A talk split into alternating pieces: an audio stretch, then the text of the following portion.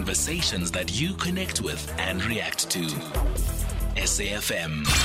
Songezo Mabece on SAFM.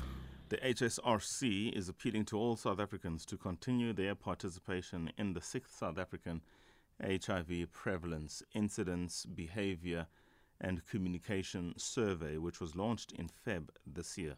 The study, which was first commissioned by President Mandela, then in 2001, is a population based cross sectional survey of households throughout South Africa. The survey is conducted to better understand the factors driving the HIV epidemic and to inform public health policies and programs. By conducting surveys and collecting food sample, rather blood samples from homes across the country, they can better understand where the country is in the fight against HIV, COVID 19, and other diseases.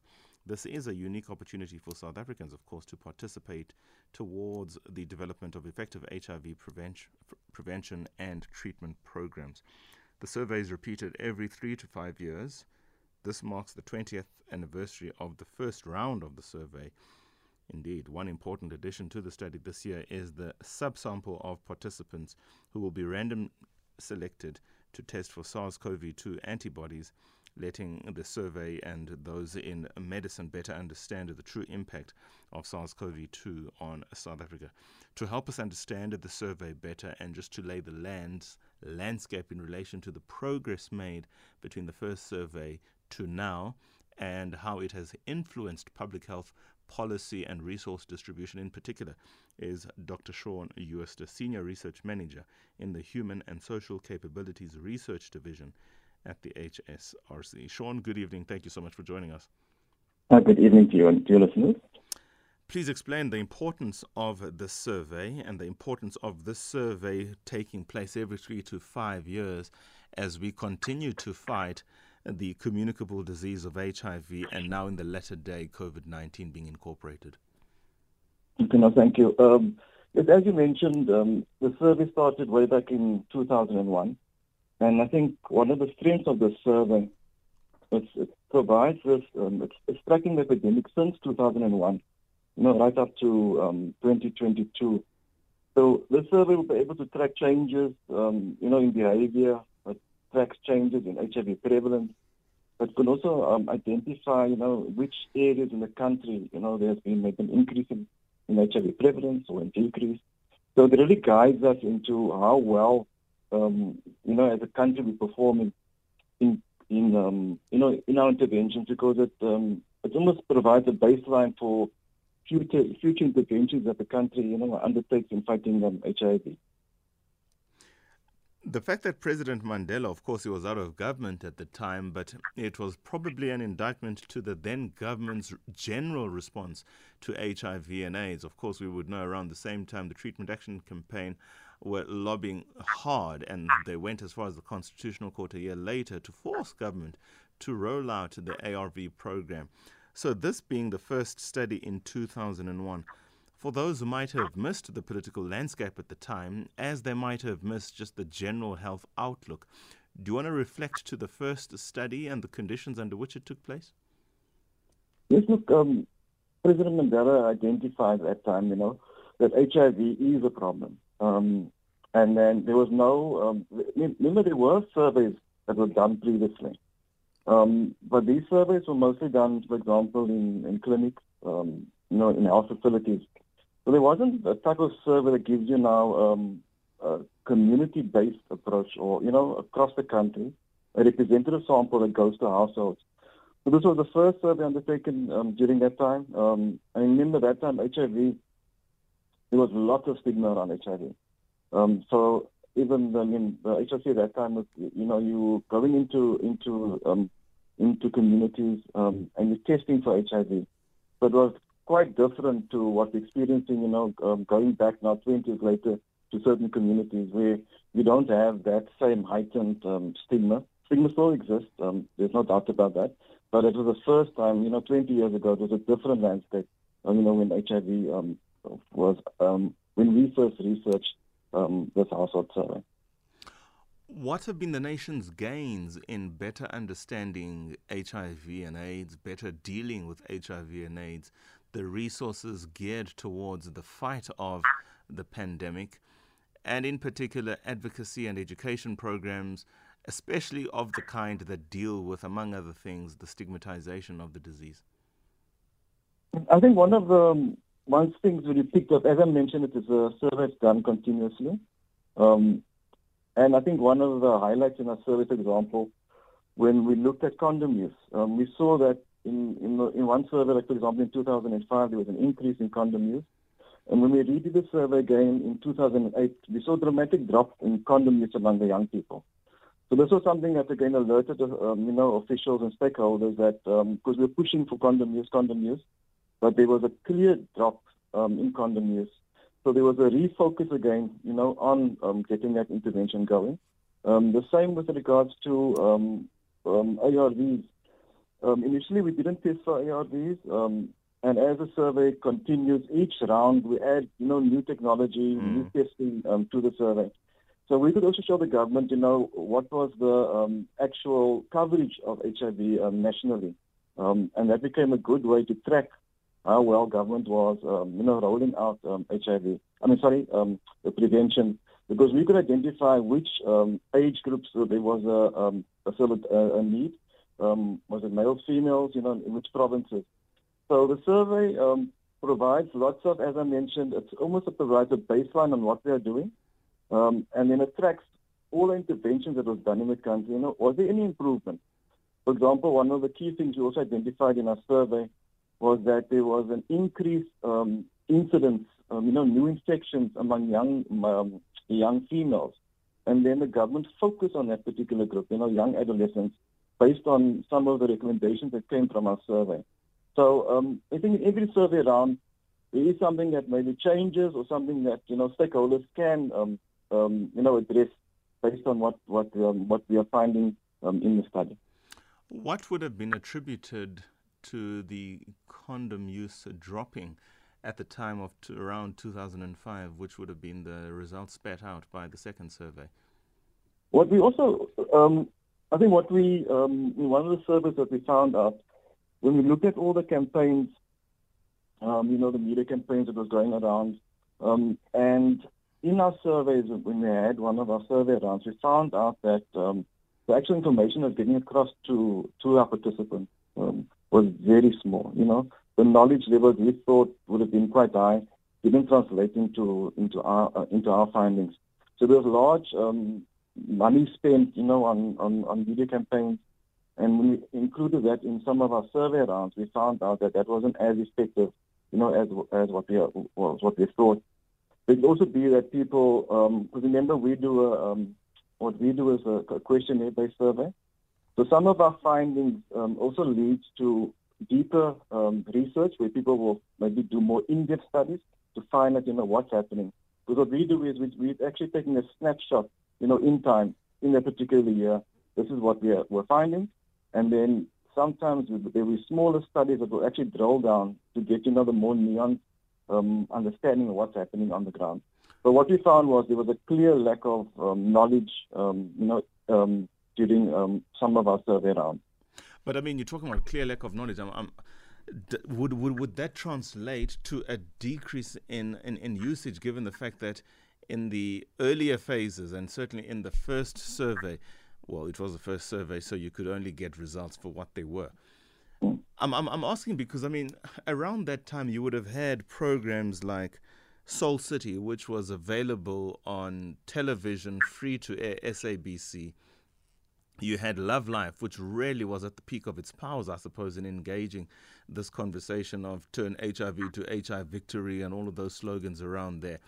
The constitutional um, litigation treatment action campaign and its early work in that relation, in that regard, rather, the, the availability of condoms in all public healthcare sectors one would have thought there wouldn't have been an opportunity for government's programs together with the social partners to occasion for a drop in the usage, given the fact that it was still in the early days, it was highly talked about, there were lots of fears around HIV and AIDS, partly, partly rather, because of the stigmatization which comes from lack of information.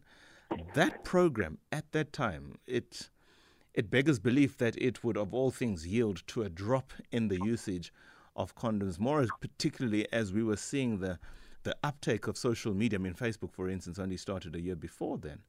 What socially then would the lesson have been such that by the time the next survey came around, because 2005 now, this is the beginning of the third administration, essentially working our way towards the fourth administration, what were the systemic changes to address that? Because that would have been shocking.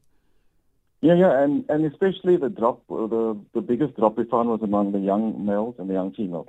That was the, where the biggest drop um, in um, in condom use occurred. Um, but and it was shocking because, as you know, um, as you correctly point out, the distribution of condoms were freely available. You know, it wasn't that there wasn't a um, um, a problem with um, the, num- the number of condoms in the in the in, it was available, but where we identified where there was this um, significant drop, it was in the young males especially, and then um, among females. But the young males, um, that particular um, um, sector um, had the lowest drop um, in condom use. It was something that also shocked um, quite a few officials and stakeholders, you know, when the results were made available. And of course, that creates for another problem, and a particularly skewed problem. It exposes that much more young girls to HIV and AIDS. And if you mix some of the historical or cultural elements associated with behavior and interaction boy and girl, and some of the things that many are taught from a young age, and I know I'm possibly going into a trap here, but I think it is important to have this conversation in terms of the role certain cultural teachings or even expectations played in some of the figures and the direction in which the nation's HIV and AIDS score turned out, particularly from your rural provinces. Have you got something to say in that regard? From an academic perspective, and some of the things that government had to do as a nuance to the non health issues, but were squarely health issues? Yeah, it's quite difficult, you know, um, especially as I'm saying, look, our focus is on um, it's on this HIV, massive HIV survey. You know, we go throughout the country, um, ask questions. But as you correctly point out, um, some of these things are um, it's so structural, you know. But what our survey can only point to is, as I'm saying, we can identify um, the trends um, in behavior. You know, this is what we do um, in every survey. Um, the nice thing in the survey is that we have, for example, for example, the condom use one, I, I, what I to you now. So when this survey results are released, we will provide, you know, condom use since 2001 for different age groups, for different, um, you know, males and females, from that time right up, you know, to the six waves. And it provides a trend of what's happening in the country. Um, but as I mentioned earlier on, our survey only provides that insight into what's happening in, at that particular time. Um, and then it's up to, you know, the stakeholders will now look at that and see what interventions can be rolled out, you know, to try to address those issues. Where are we in relation to the progress that as a nation we have made? It's 20 years on now. This is in part the legacy of uh, Tata Madiba. But also, generally speaking, now you would think there are some certain things about HIV and AIDS and the nation's imagination of it that are no longer issues by virtue of time, our exposure to information, and the fact that some of the many advocacy programs would have landed and landed with the ability to correct, if it's not stereotypes, behaviors or just the availability of information to influence people to behave and move differently and differently for the better. Where are we 20 years on? Look, um, one of the, I think, strengths of the survey, as I mentioned, we can monitor, um, you know, progress to certain targets. So one of the targets um, in addressing HIV was, you know, the aim was to at least have everyone that's positive in this country, you know. Um, 90% of those people that are positive should know that they should know their status. It was one of the first um, targets that we that was um, um developed to address um, um, you know, to combat HIV. The second one was out of this group that's positive, you know, 90% of them should be on treatment. You know, that was a key target to try to alleviate HIV. And then the third pillar was that, you know, 90% of people that are on treatment should have a low viral load. So this survey actually tracks that performance. Um, and what we can see now, um, since our last round, since um, 2005, we know that the country has already achieved the first 90. 90% of people that test positive in our survey indicated that they know their, their status. You know, so that's a really um, that That's that positive. awareness that yeah that, that awareness has increased. We go back um, to the first survey. Very few people actually tested for HIV. Very few people knew their HIV status. So you can see that the intervention, you know, one of the key interventions of rolling out HIV testing really um, has been achieved in this country. With over 90% of males and females actually know um, their, their status. That has really improved. Where we still struggling, and what we made, uh, made major improvements was the second 90. You know that 90% of those people that are positive should actually be on treatment. And look, the government has made changes. Before it was you had to have a certain CD4 count before you could go on to treatment. Now if they test you. I mean, you tested today in a clinic and you um, tested positive. Immediately you can go on to treatment. So um, our survey tracks that performance. Um, so as I mentioned, the first um, the, our first 90 we have achieved that already. Where we're still struggling is on the um, second 90. So not everyone who's actually um, know that their status is actually on treatment. And then the third one is about the viral load. So our survey also now identify, you know, what are the barriers that still um, exist where a person tests positive, but they do not go on treatment. Or they, they go on treatment, but they stop. You know, so what are the barriers that can assist, you know, stakeholders to improve um, that um, treatment uptake? Talking about treatment uptake, I think credit has to be given to where it is due. Certainly, the early days of the Motsoaledi and Zuma um, um, Ministry of Health and Presidency, respectively, they made certain concessions about perhaps the administrations before them and how they had, if you will, mishandled the HIV and AIDS question, and the fact that they did place a strong emphasis on the rollout of treatment. And I think this was well received by the global community, and the numbers told as positively as you have made reference to earlier on. Are we still keeping? Are we on track with that general trajectory? Of course, we know the first 90, which is always a win. And I suppose you always have to win people over in the second 90 because it comes with some psychological intervention too. It's not just a clinical practice in terms of you now have HIV and AIDS and you must take your medication. But there is a lot of psychological engagement that needs to accompany that because acceptance, stigmatization, and hmm. all of the many unknowns, or even the knowns, which are sort of the bad experiences to which that might have been predisposed to, have an impact as to whether or not somebody takes one's treatment. I think that's where the work comes. But can we acknowledge the work of the previous administration under Motsoaledi and Zuma for the tremendous work that has now given us the kind of positive outlook as we have now? Yeah, and I think there's also so many stakeholders working in, in, in the space, you know. Um, um, and also our government has changed the way they actually do, um, you know, HIV testing, where they're actually going to people's homes, um, you know, trying to link, peop link people to care. So things are, are, are put in place to make, to remove some of the structural barriers, you know, um, into in assessing and treatment. So I think there has been a, a real change. Um, and all that we are looking at now in this survey is to see whether those gains still continue.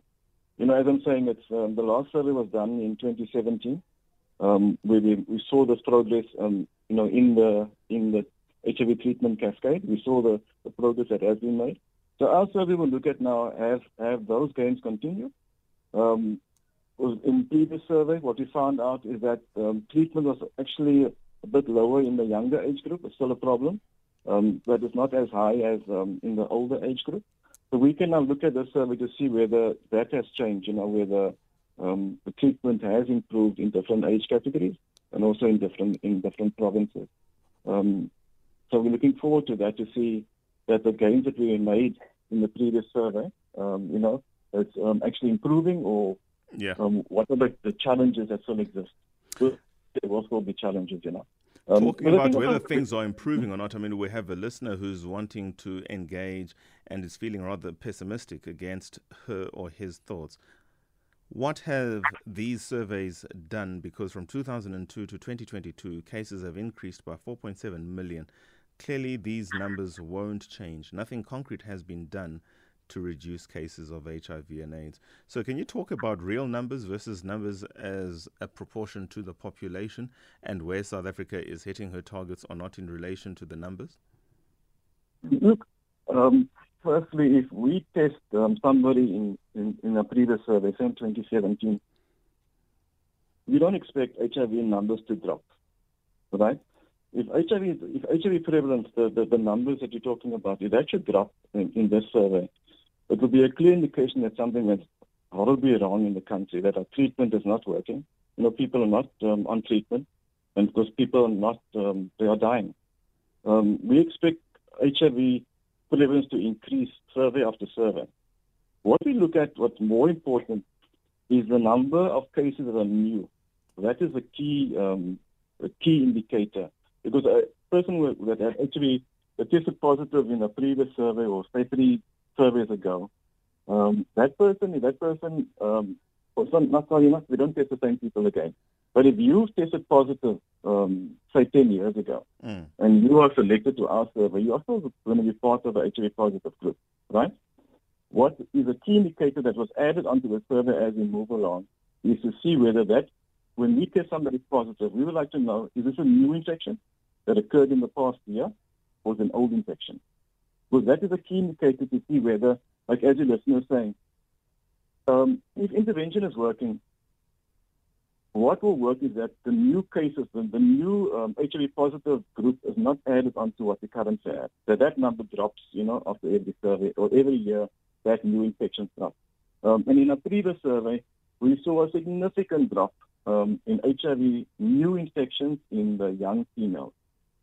From our SABSSM 4 to SABSSM 5, there was a dramatic, significant drop in, in infections. So what we what the recommendations the recommendations were, but what we could see from the previous survey is that the effort on focusing on the adolescent females was paying off because there was clearly a drop um, in the new infections. But that drop was not as significant with the young male. You know? So we mm. also now indicated as a recommendation, look, there, there is this focus on young females, and you can see it's bearing fruit.